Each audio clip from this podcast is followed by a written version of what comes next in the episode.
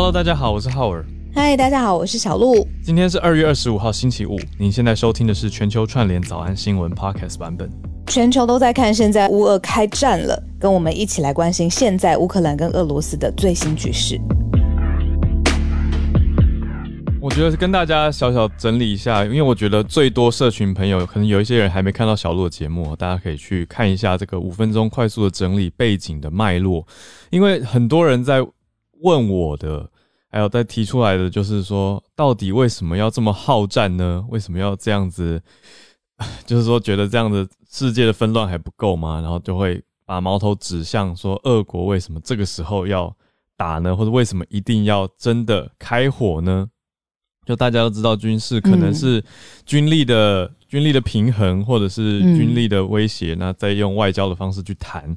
但是最后他们采取了开火的方式，那就真的真的站起来了嘛？那各方的分析很多。那小鹿，你这边整理到的，我昨天也看了。你说这个时间点为什么是这个时间点？对，发动嘛？嗯嗯，我觉得。呃，我自己最有感的，因为几个分析，待会也可以请教叶老师或更多的朋友听听看你的想法。我我自己最有感的，我觉得应该是欧美现在真的相对来说比较软弱，或者是比较分歧。嗯，就是嗯，比如说我们呃，我们之前花很多篇幅讲说，其实梅克尔对德国来说很重要，对欧盟来说。沟通一直很顺畅，嗯，但是梅克尔卸任之后，这些这个管道就没有了，嗯，然后再来就是美方，美方在这一年来外交上面的路线比较混乱一些些，然后所以我觉得欧美之间他们也在花很多的力气协调，那呃。现在这个时间，如果再加上你知道普京他的强人的意识，然后他想要你知道振兴俄罗斯民族哦，这种展现他的权利，我觉得他是看好了一个黄金的时间时间点，就对俄罗斯来说。嗯嗯嗯，你觉得呢？我认认同你这边整理的，那也看到很多国际上各个分析的角度哈。那我觉得大家很多也在看的是，呃。简单说，我觉得在这一次大局上来说，大家看到三块主要角色吧。那当然就是乌俄嘛，乌俄就是冲冲突方。那再来就是北约，北大西洋公约组织。那一直有一个争议的点，就是说北约到底要不要往东边扩张？北约东扩，那是不是让威胁到所谓的威胁到了俄罗斯，也让他们有一个理由或原因去往西边去对抗？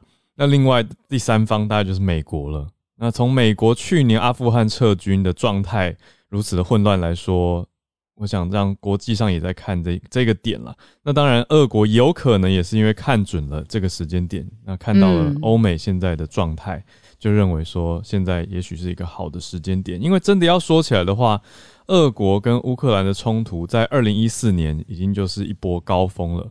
那从那个时候。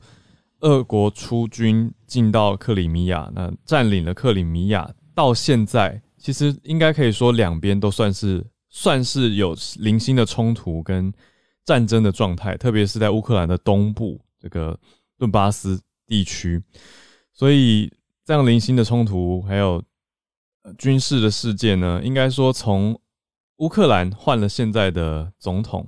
还有执政党是比较偏向西方跟偏向北约开始，就一直让乌克兰呃让俄俄国芒刺在背嘛，那所以就俄国现在这个时间点选择出兵。当然，我昨天采访了，也谢谢听友的帮忙跟介绍。那我采访了一下，我们这边有在俄国方面的人士的状态，嗯嗯嗯，跟想法。那另外呢，也有在乌克兰这边的想法。嗯嗯嗯嗯，那我们先我先讲一下俄国好了。嗯，俄国这边我是访问到，呃，这个是叫做也是我们的听友，只是他都是听 podcast 比较多。他叫做 Lara，他有一个社群，就是在带孩子读绘本。那讲的是年纪很小的孩子也要有国际观。他叫 Lara 的多语绘本哦。那 Lara 他人是在莫斯科，他跟先生还有。孩子都在莫斯科，那他们这边有跟莫斯科的友人聚会，也询问了很多。那他还拍了莫斯科的街景给我看，就是一般大众的状态，没错，就是大众可以说是生活跟平常没有两样。就是以俄国大众来说，那我们看到俄国首都莫斯科的状态，毕竟它是发动军事行动的这一方嘛。是是，但是到了时间稍晚的时候，也就是我们这边刚刚一大早的时候，也看到还是有一些不同的意见。所以我综合了，有人示威反战嘛，对吧？没错，没错，就是反战，还是有反战的人士，特别是比较偏向西方媒体的，他们有签一个很大的 petition，就是对国家请愿，那认为是不支持。但是以国营方面的，你说电视台啊、广播电台啊，是一脉全部都是支持普丁的战争论述的。那当然，他们的说法是说，我们跟乌克兰人是一个民族。然后就说要和谐，所以现在打的不是乌克兰人，而是针对乌克兰的政府等等等这些说法。那在在俄国内部，当然其实还是有不同的观点跟声音。可是俄国大多数的人是没有特别认为说要挺战或反战的，就大多数人是没有特别意见的。那以民生来说，这些国际的经济制裁有哪些影响呢？说实在的，影响不大，并没有出现在嗯嗯嗯嗯。百货商场或是大众的生活当中，那因为俄国最大的银行叫做呃 s e b e r Bank，叫 c y b e r Bank，那它其实最大的银行反而是目前还没有受到制裁的。目前制裁的两个，对，不是民生最大的银行，是国家的银行。而且普丁本人也没有出现在就是被制裁的名单当中，现在都是高官嘛。哎，不过我很好奇，在你采访的过程当中啊，他们会不会有顺带提到，就是说他们怎么看台湾？因为我看有太多媒体的操作，不论他是希望吸眼球，或者他真是。真的是这样子担心，我就不去揣测他背后在想什么好了。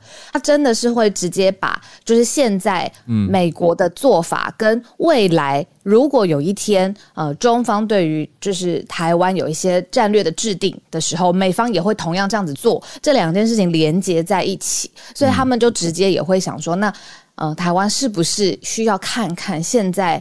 国际局势，西方国家到底是怎么对待被入侵的国家的？那他们会不会顺道提起，就是说跟台湾的关系？因为这个也是大家都一直在嗯讨论的一个重点，就是说，哇，乌克兰很远，俄罗斯我去都没去过，跟台湾的关系到底是什么？嗯嗯。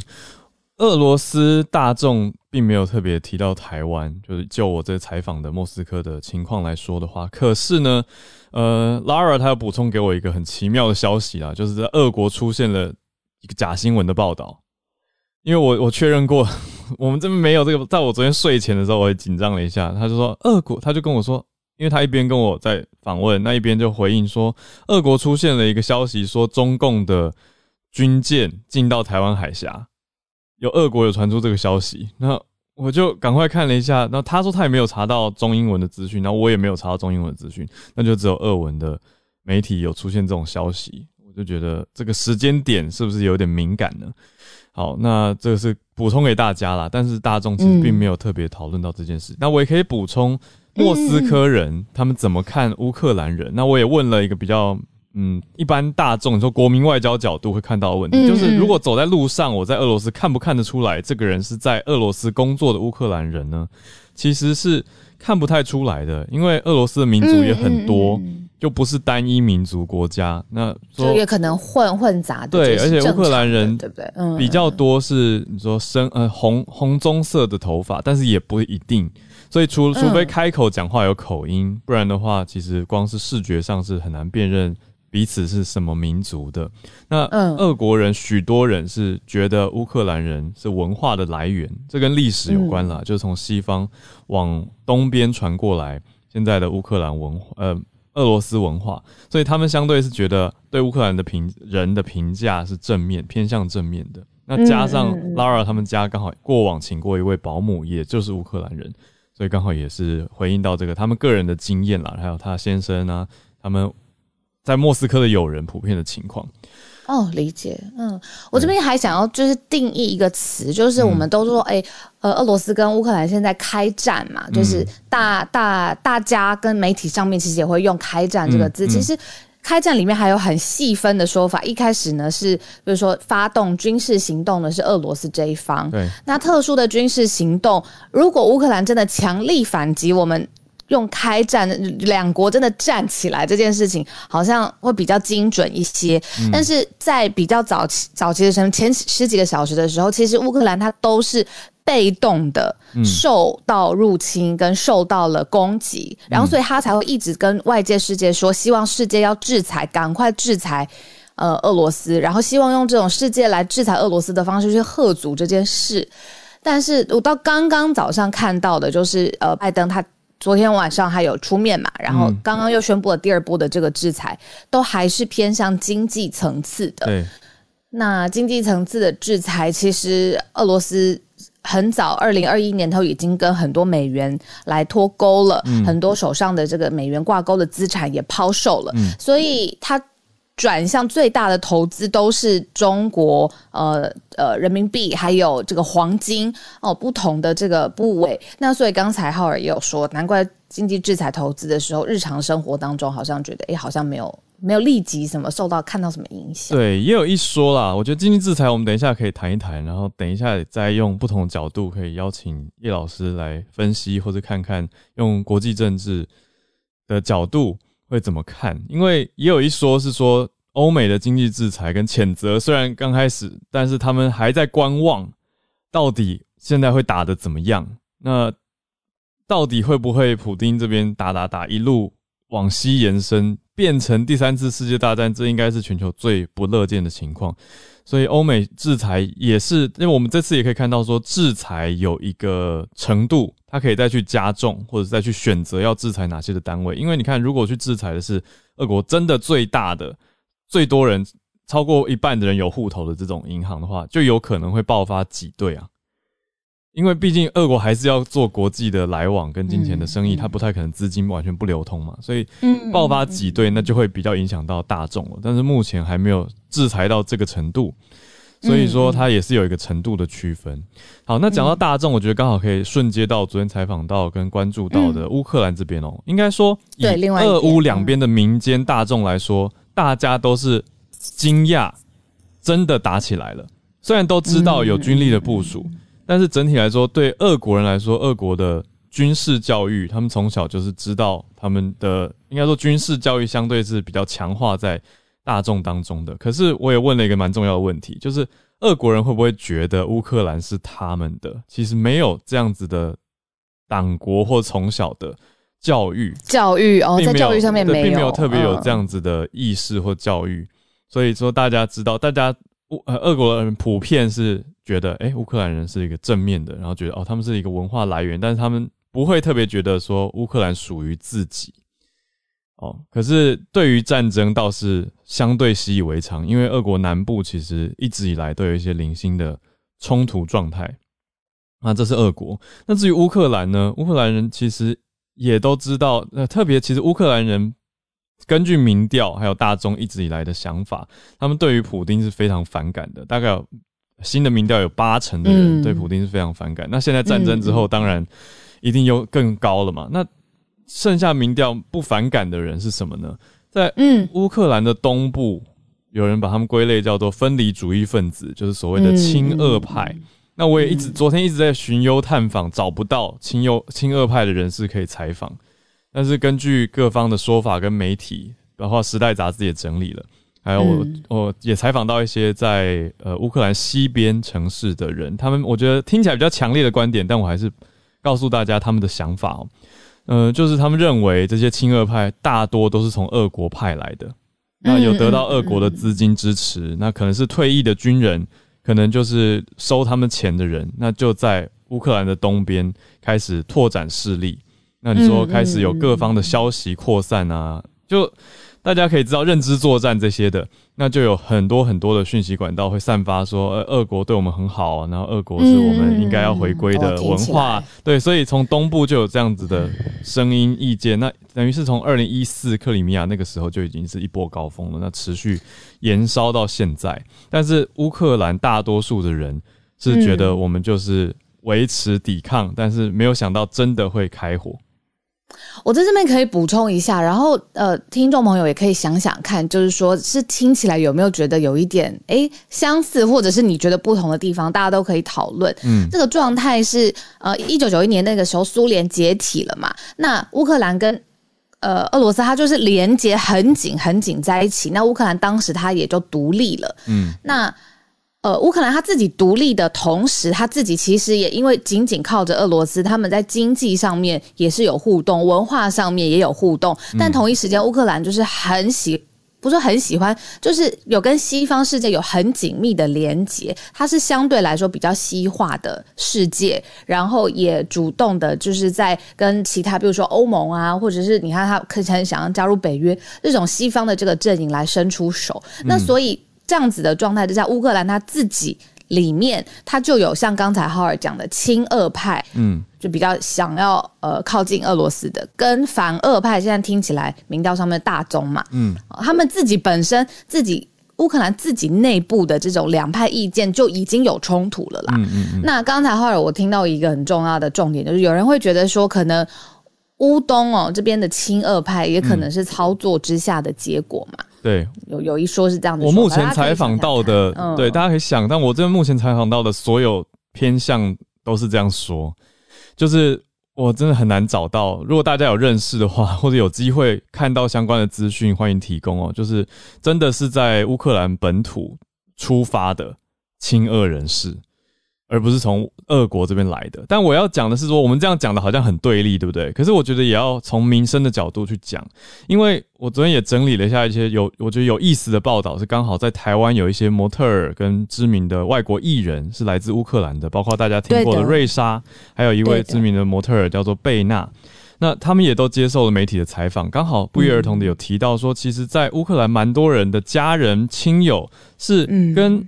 亲戚有亲戚在俄罗斯的，那两边也是有联姻的状态，还有互相在两边的地方工作的状态，所以就是有点像说过往的历史纠葛很多。当然说在三十年前独立了嘛，可是一直也都还有一些民间的来往，那大家当然是友好的，是亲戚啊，所以民间并不是这种互相仇视的状态，但是政府跟政府之间却有一个很微妙的紧张关系，因为北大西洋公约组织。最东边是到了波兰嘛？那波兰再往东就是乌克兰，所以北大西洋公约组织，呃，说好是不往东边扩散，可是从当时一九九零那个年代到现在，已经有三次的往东扩，所以也一直刺激到俄罗斯的神经。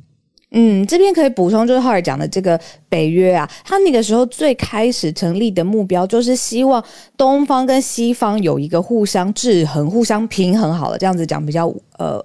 呃，平和这样子，平和的两大势力。那个时候，苏联的时候有一个华沙公约嘛，华沙组织。然后西方呢就是北约，所以说两方各自有自己的一个阵营。刚才柴浩尔才会说，北约不东扩，那个时候是一个共识啦，就是说好，西方有西方的北约，那就来对抗苏联这样子。但是呢，苏联解体之后，呃，现在乌克兰他是想要加入北约的。那北约它可以有呃里面的这个组织，就是如果它的成员国受到了入侵，它是可以派军力来保持的嘛。其实我们之前很多时候都说啊，台湾会不会加入北约什么的，这个之前很多的媒媒体也讨论过一波。它最重要的核心就是其他国家可以给予军力支援。那你想想看，这个对于俄罗斯政府来说，尤其是普丁的个性来说，乌克兰要伸手进入北约，对他来说就是西方的势力直接伸到了家门口了，所以他就会觉得说。跳起来，然后很反感。对，但是其实乌克兰前一个执政党跟前一个执政的总理、总统元首，他是倾向俄罗斯的。就那，但是就在二零一四年被换掉了，就是民众上街头抗议嘛，就是代表民众大多数的意见是说，我们比较想要加入北约，我们比较想要往欧盟去靠拢，往西方，就是你说亲欧派，相对的就成成为了主流的声音，所以俄国更会利用。这次讲下来，大家应该越听越觉得能够理解为什么要出兵了，因为用这个手段，那利用这个东部的乌东地区两个新的所谓共和国的成立，俄国赶快承认就可以出兵进去，都比较可以巩固下乌克兰，而不会让看着乌克兰就这样往西方靠拢。嗯嗯，我这边可以分享一个，也跟浩尔分享，就是跟你聊，也请大家就是可以想想看，不是要危言耸听，而是说真的，我接到了一个真实的这个讯息。嗯。呃，这是我在香港的朋友，他就说他他看到开战的时候，他第一个就传讯息来，就说，呃，呃，普丁最大的总朋友哈，这个世界最大的朋友，他当然就是因为我们在闲聊嘛，所以语气没有很严谨。他就说，普丁最大的朋友在中国，中国已经很明明显的看到了这一次普丁他呃下令行呃入侵或者是下令军事的行动，根本没有把整个西方的呃想想说要制裁啊或者是威吓啊放在眼里。他的确自己就做了这个决定，而且的确也军事行动。他就说，那中方是身为呃习近呃，sorry，中方身为俄罗斯最好的这个朋友，他很有可能会。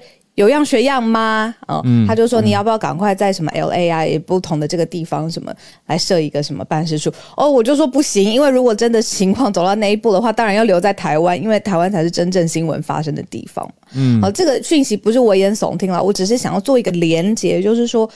大家从从这个事态的这个发展上面，会不会想到说，呃，台湾是要有呃警惕吗？或者是要密切观察吗？这个代表了什么？这说明了西方世界的什么反应？嗯嗯嗯，这个方面我觉得我很多的个人感受跟想法，我们等一下可能我想听听不同的解析，特别是专业的老师来给大家一些观点哦。那我自己会觉得说，如果如果我现在就是就一个。远方观察，然后要要参照的角度来看的话，你看刚刚我们讲到的是两边的人民都觉得应该不会真的打吧，这是普遍的状态。那当然也会有特别特别觉得说，哦，我们就是要打下来，我们要拿下来。比如说亲俄派，反而就是会认为说，俄国赶快来把这边拿回去，这才是本来应该有的。所以本来就是会有不同的群众跟不同的想法。但是我看到比较会让大家担心那种感觉是温水煮青蛙。就是平常就是三不五时给一些小冲突，嗯，然后真的有一天就全面来了。那平常大家是不是没有准备好？因为我们看到乌克兰的民众是没有心理准备的，所以许许多人是开车赶快逃难，就车子塞住，或者躲到地铁站，想办法想要到地铁站，因为当做防空洞的概念嘛，因为路上会有空袭。因为这次俄国往西边是陆海空三个面向，而且东部路线以外，北部也有路线，那北部就很靠近首都基辅。所以是真的让大家非常的紧张。好，那我们就来讲一下目前整理到的消息哦。嗯，啊，乌克兰战争现在经过了第一天之后。非常难过的传出了一百三十七死，还有三百一十六伤。嗯，那许多的听友，我觉得也都有这个感叹啦，就在社团里面讲到说，最无辜的还是人民嘛，就是百姓还是最无力的，那就只能赶快自己躲啊，那自求多福，想办法。但是有一百三十七位的军民丧命，尽管俄国是说我们只要攻击重要的军事设施，不要攻击到平民百姓。那这是泽伦斯基，也就是乌克兰的总统，他在影片里面对外说到：“我们失去了一百三十七位的英雄、公民、军人和平民。那另外有三百一十六人受伤。那另外，以乌克兰的国防部消息，是东部顿巴斯，就是最紧邻俄国的地方，还持续的面临到俄国的猛烈炮击。那美国的消息指出呢，俄国军队也继续往乌克兰的首都基辅。”在想办法要推进挺进。那俄国根据美国的国防高官指出说，俄国到现在已经对乌克兰目标发射了一百六十多枚的飞弹。那现在乌克兰境内有十万人逃离家园，那另外有几千个人是已经离开国界了。那有一些是躲往山区的地方躲避。嗯嗯，可能也要注意一下，就是在历史上面的脉络上，你说每个国家发展自己的军事上面的装备啊，呃，都是因为要捍卫自己嘛，当然是一定是有它的合法的理由，而且很有正当性。但是乌克兰会不会在呃过去跟西方世界太过紧密的状况之下，他在他的军备上面做了一些让步？哦。这个是可以观察的地方，就是说我们是不是特别一定要押宝呢？或者是是不是一定要跟每一个国家保持这么密切的状况，反而自己的军备没有办法长期的，像刚才浩尔说的做好准备，也是一个可以思考的点。嗯，那目前刚讲了俄方的死伤，那乌克兰乌方的死伤，不好意思，那俄国这边没有对外公布自己的伤亡，只证实说有一架运输机，大型运输机在俄国南部靠近乌克兰的地区。坠毁了，那机组人员是全部罹难的，所以这是俄国方比较有公布的消息，但是没有讲人员。那就大家所知，这样子的 AN 二六的运输机型最多可以载六名机组员加上三十八名的军事人员，但不确定实际这班上面载了多少人。当然，一定境内因为两边交战，还是有一些其他的死伤可能性，但是这边我们就无从得知。好，那接下来国际制裁方面有哪些的新进展或者哪些状态？我们来看一下哦。就是刚刚讲到欧美都是采取谴责跟制裁嘛，那这样对外呈现出来，讲到的是说对于很大的银行的制裁，但是并不是最大的制裁啊。对，所以美国这边就有针对。封锁了俄罗斯的国有开发银行，这我们昨天有提到。另外，军方银行两大金融机构，那也对俄罗斯的主权债实施制裁。那希望希望的是切断俄罗斯政府跟西方金融体系的联系，就没办法再去筹措资金或者在欧美市场交易新债了。好，那欧英国这边呢，则是也有所有所制裁，是宣布制裁五家俄国银行，还有三名跟普丁关系密切的俄国大臣。他说这是第一批，他强调这是第一批措施而已，后面还会有，所以他要呼吁，因为大家都用这样子的一些经济上的手段来呼吁跟要求俄国要停战，跟要做出变化。那欧盟大多也是倾向这个这个方向跟这个想法的。那我们觉得这边也也开始连接到台湾哦，因为昨天对特别想要跟提到台湾连连起来，嗯，也就是能源方面。那台湾有一些人也开始提出说，哎，我们是不是有进一些俄国的能源，所以会担心说能源会不会影响供应啊等等。那经济部切开一下，嗯，经济部是跟大家说不用太担心，嗯。可以看两方面，因为我们有这个民营嘛，民营的事业就是民间的企业，还有台电单位，呃，各自因为既然是两种不同的这个事业体，它可能进口的这个来源其实就是会不一样，会有自己的偏好跟选择。俄罗斯它在出口就是天然气方面，它是世界大宗大国，而且非常非常的重要。然后包括了白罗斯跟乌克兰也都是。呃，出口天然气的这个国家，所以在经济上面的层面，对于俄罗斯来说，这也是一个很好的筹码。你看，它如果总总体联合了乌克兰跟呃白罗斯，那它可以对于世界上面的这个谈判的筹码也都更多了。嗯嗯，包括台湾呢，任何跟这个俄罗斯来进口嗯呃天然气跟煤的的国家都是。嗯嗯嗯，呃，台湾这边呢？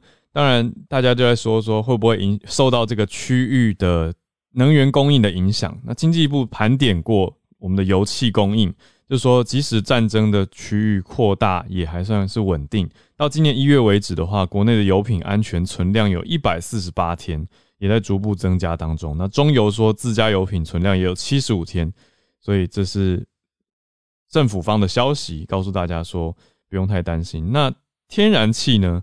天然气。去年跟俄罗斯采购进占国内的大概百分之十左右，将近百分之十。那三月份到期之后呢，中油已经在寻找替代货源了。那就算俄罗斯没有供应，也不用太担心。它占比当然是十分之一不低，可是中油有在注意跟在关注新的货源，所以大家就继续呃，特别是对能源议题有兴趣跟在意在乎的话，可以继续去关注这件事情哦。讲一下。浩尔昨天团队也是希望我们有邀请多方的这个不同的意见。对，那当然今天很谢谢叶老师今天在节目上跟我们一起。昨天我们同时也发出了邀请，希望 Dennis 老师对，还有不同的政治方面的这个角度跟分析都可以回到节目上面来，或来到节目上面来一起分享。只是 Dennis 老师刚好工作跟时间卡住了，嗯，对，那所以我们这边也带个讯息。媒体上面的试读啊、解读角度都很多。如果想要呃了解 Dennis 老师的想法的话，他现在在粉丝页上面呃沟通的。文字啊，还有 podcast 都很多啊，大家可以来补充。对我是我是希望丰富，所以希望是同时邀请的。那也很高兴今天可以邀请到叶耀元老师。耀元老师是在美国的圣汤马斯大学的国际研究跟当代语言学系任职副教授，那也是系主任。那当然在国际政治、国际研究上是非常专业的。那长期也在看国际的议题，包括大国之间还有地缘政治。当然很关心台湾，所以现在看到的是大家会讨论的点嘛，就是会看到说乌二这样子，大家就会讲讨论到说会不会变成明日台湾？那叶老师怎么观察这个题目，或者怎么去看，怎么去想？那普丁到底是一个怎么样的人？大家都看不太透，他到底下一步会做什么事情？想听听看叶老师的角度。那我想昨天晚上大家应该都不太好睡了。其实我今天早上上两堂课，一堂。是研究方法就还好，因为那学生本来对国际事务没有那么有兴趣。但是另一堂课就是国际关系导论，那基本上一个小时的课，大概大概有百分之八十都是在讲乌克兰，嗯嗯嗯，感觉好像课的课程是完全没有推进的，嗯，但我觉得重心在重点在于说，如果我们今天先，因为刚刚你们的对话里面至少应该问的。应该有十几个问题吧，我就先针对 刚刚浩尔先提出来的问题，先做一些简短的回答哈。那第一个就是很多人，不管今天在媒体上面也会看到，或者是在一些社群媒体上面，我们也会看到很多讯息去谈说，呃，所谓的今日乌克兰，明日台湾。这我想大家应该不陌生，就是半年前我们也常常听到所谓的今日阿富汗，明明日台湾。对，这有点有点一个同。同样的一个类比吧。对，那这里面都是在讲说，美国是不是会因为自己的一个不想战争的一个企图，或者是他的国家利益的计算方式，而去放弃保护台湾，或者是放任让中国来占领台湾？那当然，我觉得这个里面，我们如果单讲乌克兰跟台湾之间的类比的话，其实我们必须要去看美国的一个大。它的大国利益到底是什么？嗯，现阶段来说，整个欧盟的起，就是整个所谓的北约组组织的一个兴起，是因为依据冷战的时候要去跟所谓的华沙公约还有一个苏联做一个对峙嘛。那当然，其实北约在九零年代开始之后，因为九零年代之后冷战结束了，所以其实，在那个时候，美国对于北约，当然它还是挹注最多的资金，可是事实上，它已经开始反考量到一件事，就是。北约或者是欧洲的安全，其实不能算是美国的国家利益。所以，当然我们看到，在二零一六年川普上任之后，我们看我们看到川普一直在跟北约组织喊话，说你们自己的防卫，你们自己出钱好不好？不要让我来帮你们来做这样的一个 defense 的一个 contribution。那这件事情其实不是从川普才开始的，其实在川普之前，基本上每一任的呃的 defense department 都有这样的一个诉求。但只是说，因为我觉得北约组织国家已经习惯了由美国作为领头羊来做这样的一个集体防卫的一个条约，所以他们就也不愿意去改变现阶段的状况。那当然，现在就碰到一个铁板嘛，也就是我们看到拜登在不管他每一天出来在这个 press conference 里面去说什么话，但事实上他都还是暂定暂定了一个条件，就是美国现阶段是没有要出兵到乌克兰，因为。没有出兵乌克兰的第一个原因，是因为乌克兰本来本身它不是北约组织国家。那即即便它被侵略了，事实上在北约组织里面，它的第四个条约就是，因为北约组织是一个所谓的 defense alliance，也就是当北约组织任何一个国家被侵犯的时候，我们其他的国家是要去共同保卫这个国家。对，那北约那问题是乌克兰还不是嘛？所以吃出好像没什么名。那第二件事情更重要就是。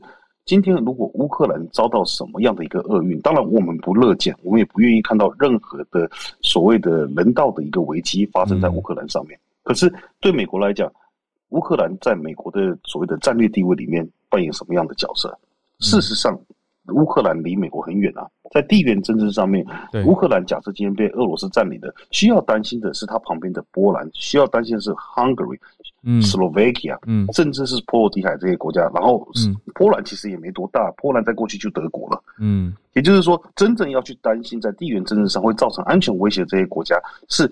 欧盟现在的这些主要的一些核心国家，那这些国家如果不愿意来提出军力，不愿意提出更多的一个方案来去制衡俄罗斯的话，为什么要由美国来做这件事情？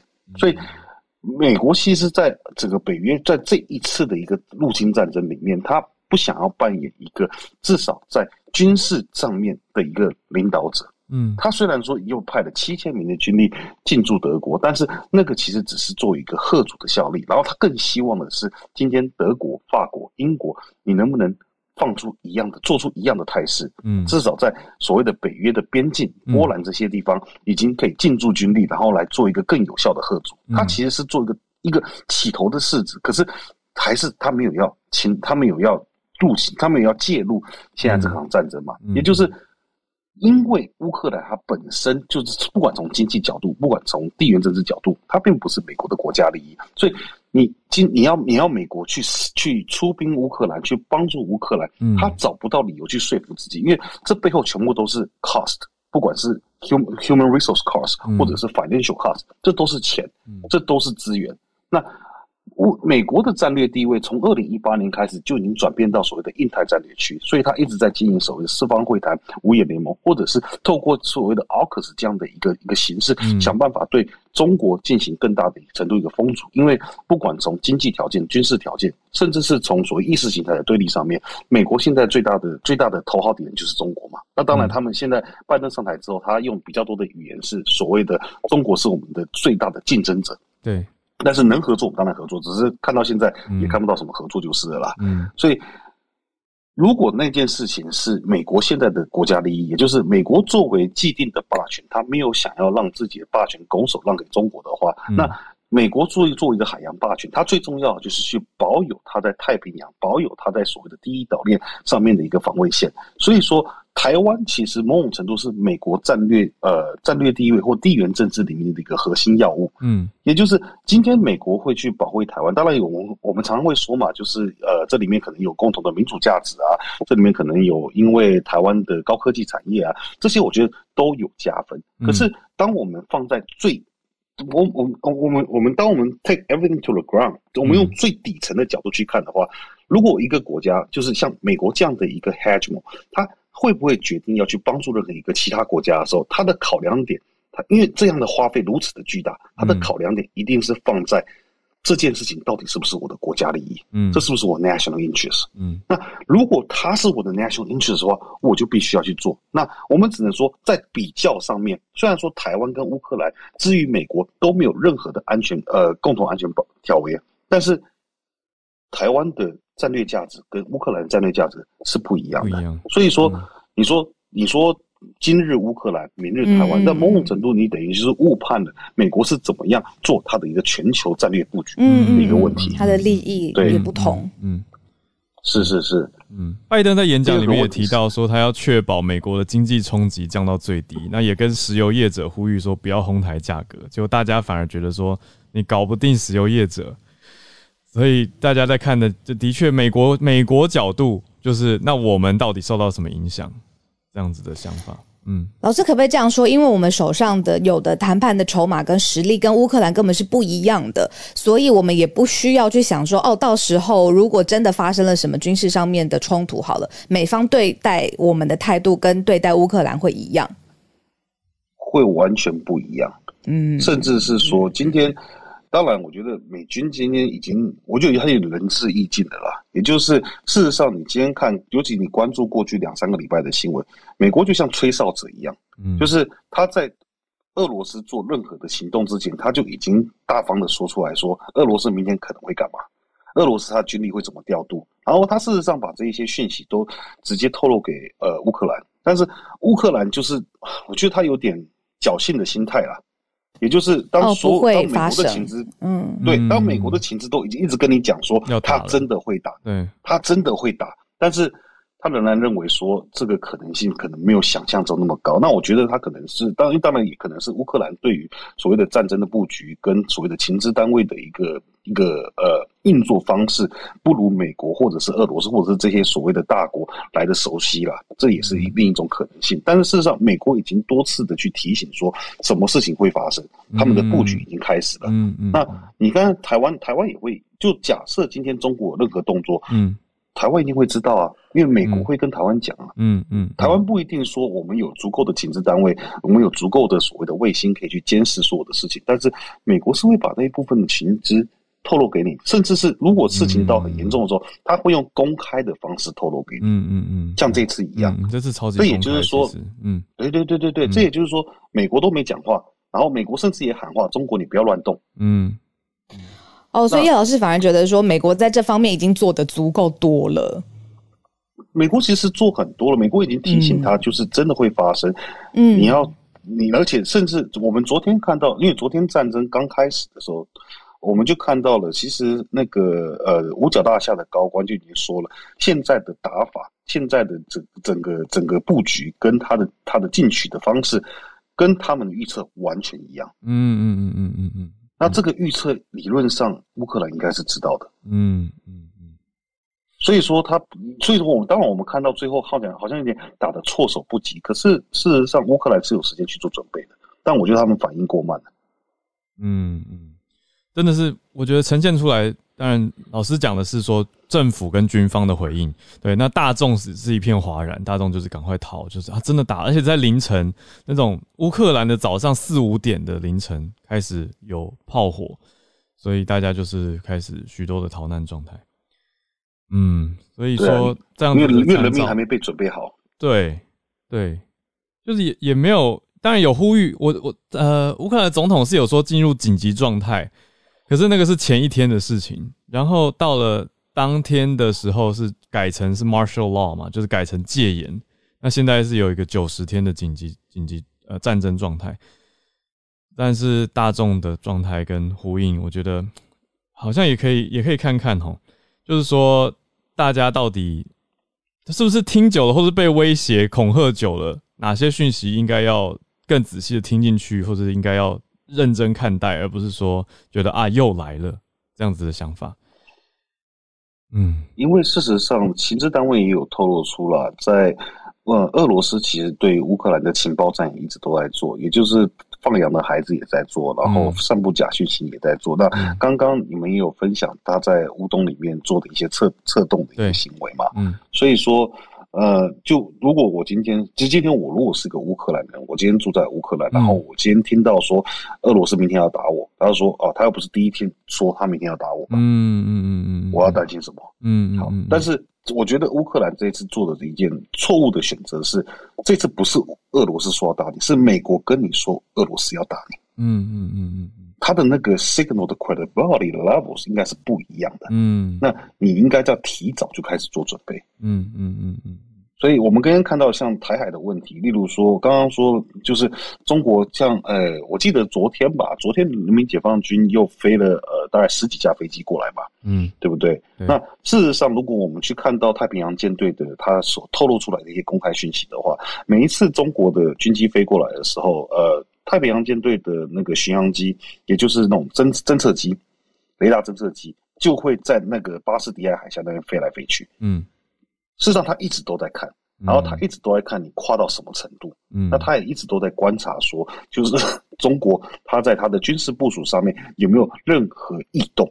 因为任何的异动都是一个战争发生的一个可能性嘛。嗯，所以说如果美国没有讲话，那我觉得作为我们在台湾的台湾人，可能就。不是说我们完全不用去担心会不会有任何事情发生，而是现阶段照按照客观的条件来看，嗯，好像没什么事会发生的。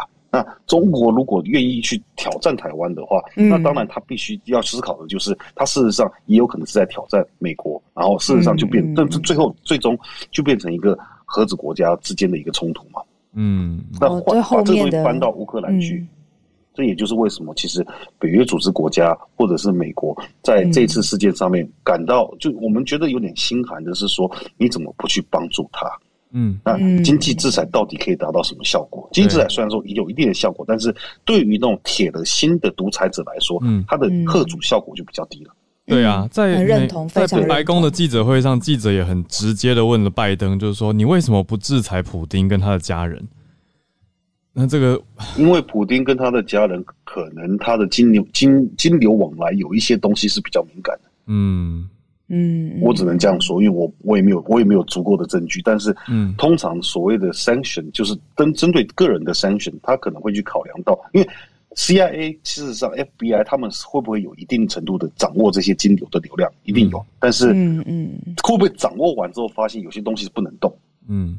嗯嗯啊，这个是他们的他们的考量点啊，所以你说这个筛选有没有用？当然对俄国人民是有用，其实对俄国人民现在状况很糟糕，因为。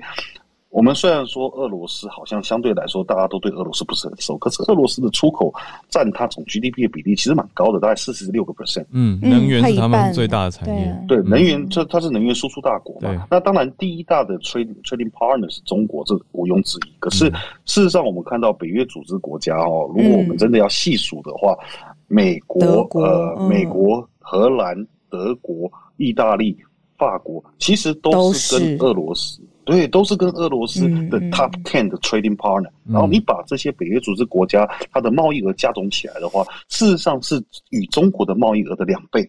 嗯嗯。那现阶段当然我们还没有做所谓的原油控、原油出口的一个禁令。嗯。但是嗯，我我觉得大家要去真的仔细看这一阶段的三个，这一阶段三个其实隐含了一些很有趣的东西，就是它事实上是不让俄罗斯用英镑、美金、日元还有欧元来进行交易。嗯，那那就意思是说，假设我今天我要把原油卖到卖到美国好了，嗯，那美国商人应该是付美金给你吧？嗯嗯嗯嗯，那你美金要怎么换成欧元？嗯，受不了啊！所以它事实上是用金融的方式来。变相的去对于你的货物进行所谓的 embargo，嗯嗯，禁运。那那如果你有足够的外汇存底，你就可以换嘛。那你如果外汇存底不够的话，你就没有办法去用美金的，去用其他的币值来做贸易啊。嗯嗯。所以它其实已经在做一个蛮强烈的 sanction。那对于俄罗斯的经济，我想会有一定程度的影响。只是回到底，刚就像我刚刚说的。当普京吃了秤砣铁了心，就是今天人民怎么受、怎么、怎么、怎么痛苦，他都不想管，他就是要把北约组织的这个呃这个东扩的计划给他停下来，停止。嗯嗯嗯，那这个那三选也有限呢。嗯嗯，对，那他自然而然的就会继续打下去啊。只是我觉得他的目的并不是同归于尽啦，嗯，就是没有一个没有一个领导者，他的战争，因为战争只是。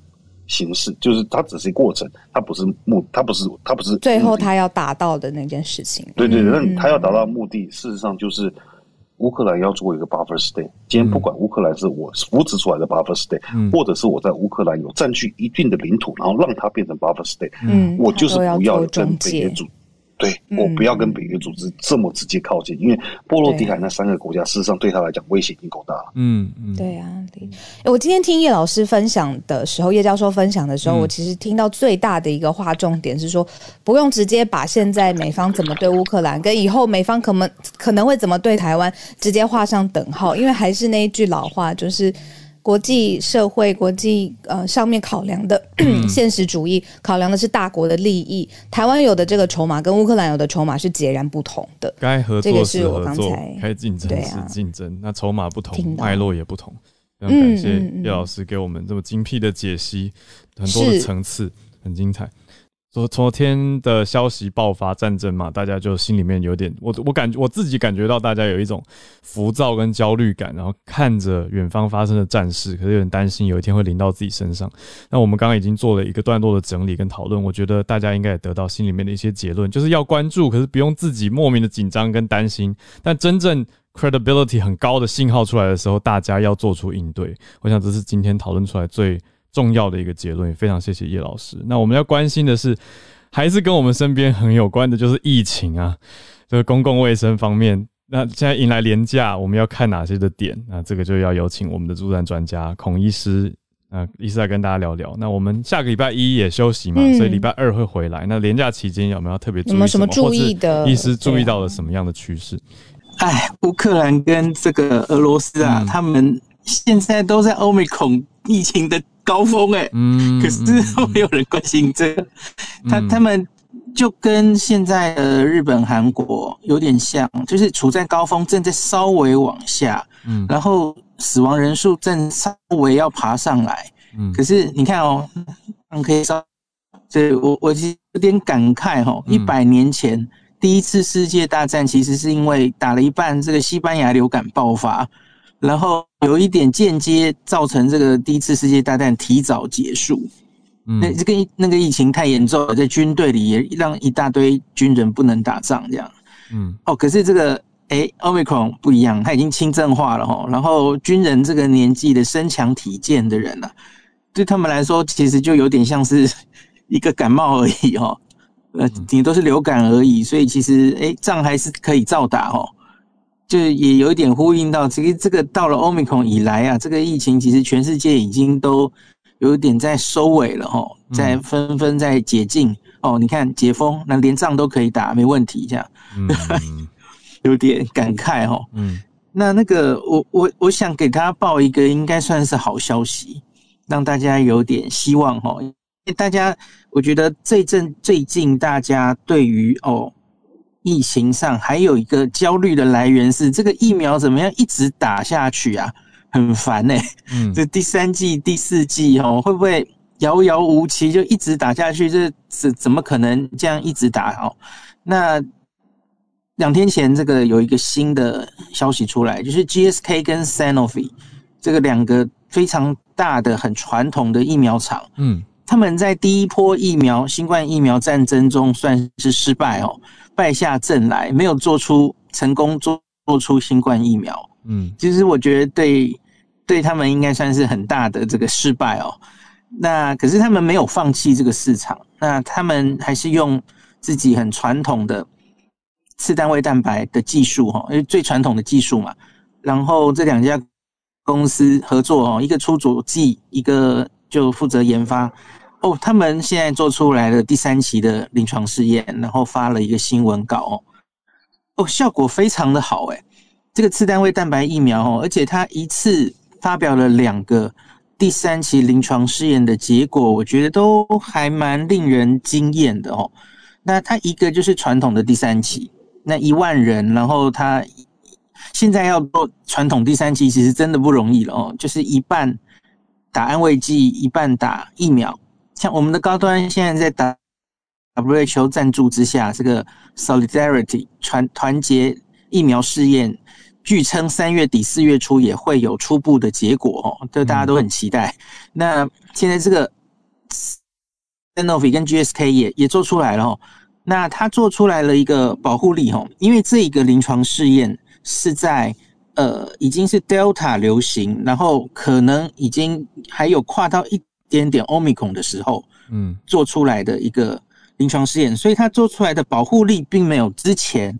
呃，其他的比较早期的疫苗的看起来这个保护力比漂亮哦，它对于有症状感染的保护力只有五十七点九，嗯，那所以这个五十七点九，当然以以说这个我们原本的标准是说，呃，这个保护力要大于五十 percent 那才算合格，才可以让它紧急使用授权嘛，哦，那可是，在 Delta 还有甚至 Omicron 以后哈，我们做出来的有。症状感染的保护力大概不会太好看了哈，嗯，所以其实 WHO 前几天有开一个会哦，就是是不是应该对接下来其实还有很多疫苗在在努力嘛哦，这些疫苗我们在评估它可不可以上市，可不可以批准过哦，好像应该要改一下标准哦，你你不能只看有症状感染的防护力，可能要继续去看它对住院重症有没有。或是甚至一些别的标准，然后，那他们好像还没有确切结论。这个，这个我三月初会访问林嘉恩医师，我们再详细的问问他哦。那可是至少他过了五十了哈。那 Sanofi GSK 自己对这个数字其实已经算满意了哦，因为这已经是一个变种病毒充斥的时代哦。嗯。那另外，他假如是看重症，只看重症的话，其实是百分之百的保护力。因为他的所有打疫苗疫苗组是没有人因为重症而住院的哦，嗯，那可是，在安慰剂组当然就有零星的数字哦，那所以这样算起来是百分之百这样子。那另外一个，我觉得他们做了一个很好的、很 practical 的一个另外一个独立的临床试验，他是去看你前面已经打了两剂，现在世界上这些已经 EUA 过了，而广为全世界所注射的这些疫苗哦。两剂 n r n a 两剂 AZ，还有甚至胶生疫苗，他们都去做了哦。然后还有打两剂他们自己 GSK Sanofi 的疫苗，然后打第三剂。所以它它这个是一个很大的一个混打的临床试验，第三季混打哦。嗯，哦，它这个数字做起来很棒，比这个我不知道大家记不记得，我之前有跟大家报告过哦，英国有做过一个叫做 Cov Boost 的一个。很大型的混打试验，那当时我跟大家说，我们其实一直很期待次单位蛋白疫苗作为第三季效果会不会好了哦。我们台湾自己也有用高端去做嘛吼，在 A Z 两剂之后去打哦。那我从那个 Co Boost，其实我出来觉得有一点点失望哦，因为那在那个临床试验里，A Z A Z 之后打 Novavax 或是 N R N A 打 Novavax，似乎抗体没有上升的。比我们想象中好哈，还是继续打 n r n a 会比较好？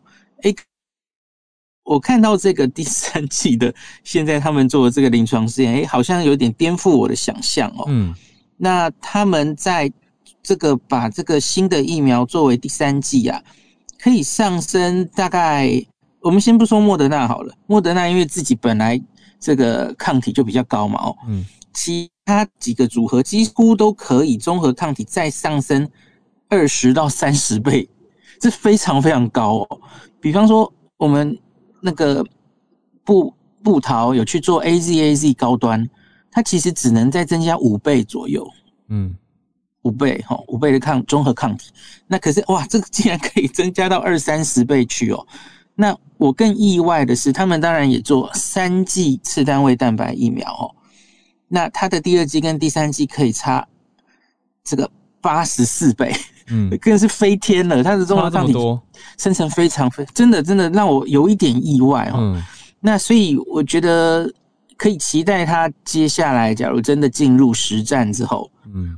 然后，也许它对变种病毒，也许会有更好而且更持久的保护。当然，这个都要真的上阵之后才有更确切的资料哦。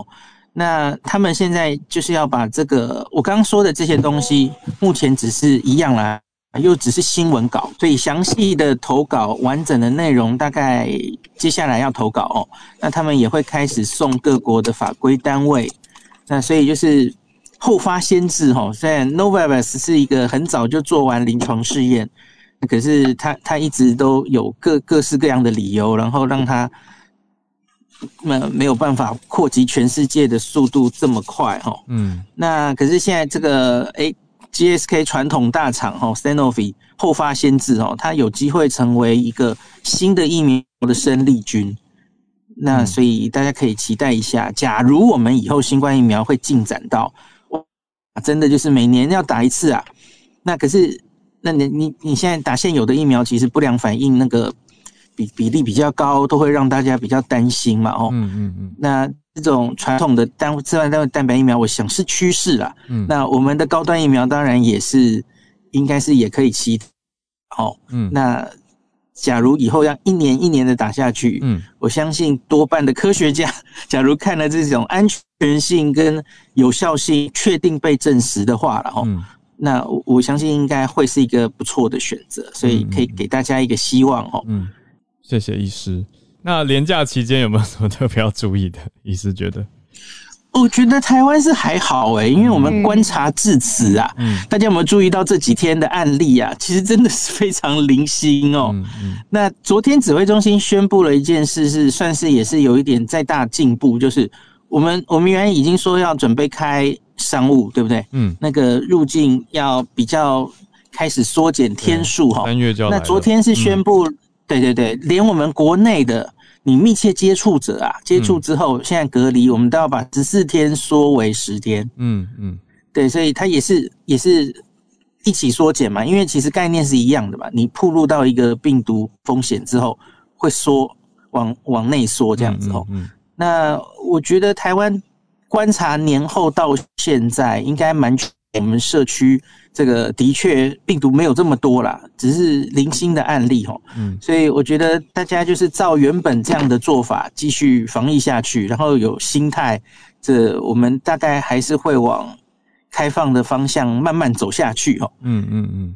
但指指挥中心最近很喜欢讲的是戒慎，可是不要恐惧。嗯嗯嗯嗯，因为。即使是现在案例再出来，你看，我们已经在在证明，我们可以用现在的防疫方式，疫调框列，然后让这个星星之火很快都可以控制在一定的范围。嗯，那就算真的染疫，其实我们台湾自己的数字看起来也都多半都是轻症或无症状。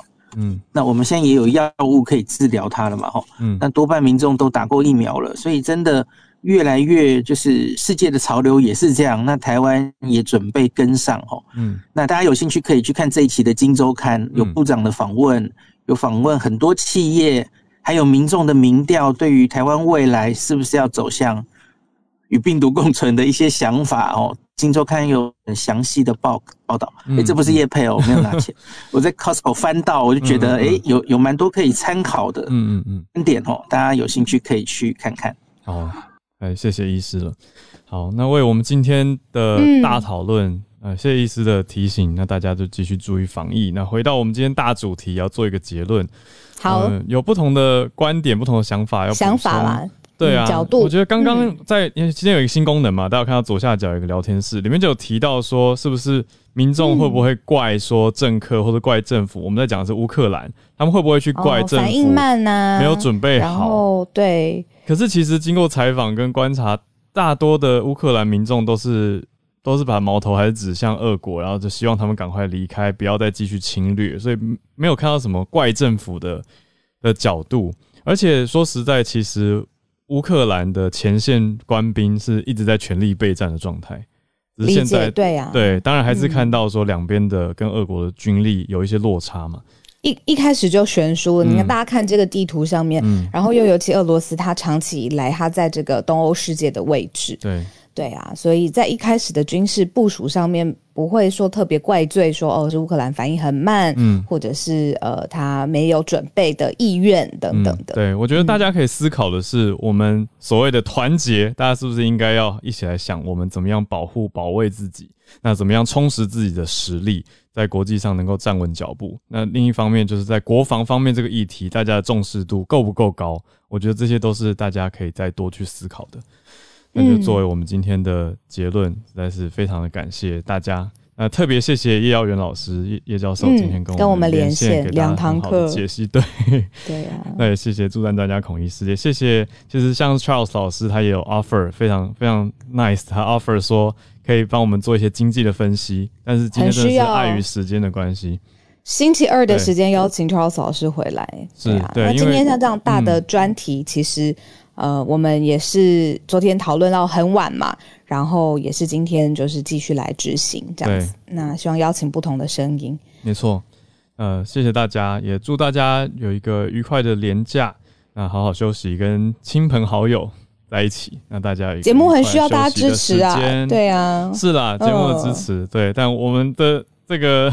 支持就一直摆在大家眼前，所以就感谢大家。摆在房间置顶，对，就交给大家。那我们也持续的去关注国际上最新的一些消息，跟台湾之间的参照，还有亚洲地缘政治，我觉得这些都是非常重要的议题。那也谢谢大家的持续关注跟关心。那欢迎把节目再分享给更多的亲朋好友。特别廉假期间可以推广一下哦，比如说你今天听到了什么新的观点，或者是有什么新的想法，也都欢迎透过各种管道联络我们，跟我们分享。再次谢谢大家。下一次串联的时候就三月了。对，下次串联礼拜二三月见。那祝大家整个 long weekend 愉快，谢谢大家。嗯，下礼拜二见，大家拜拜，大家拜拜。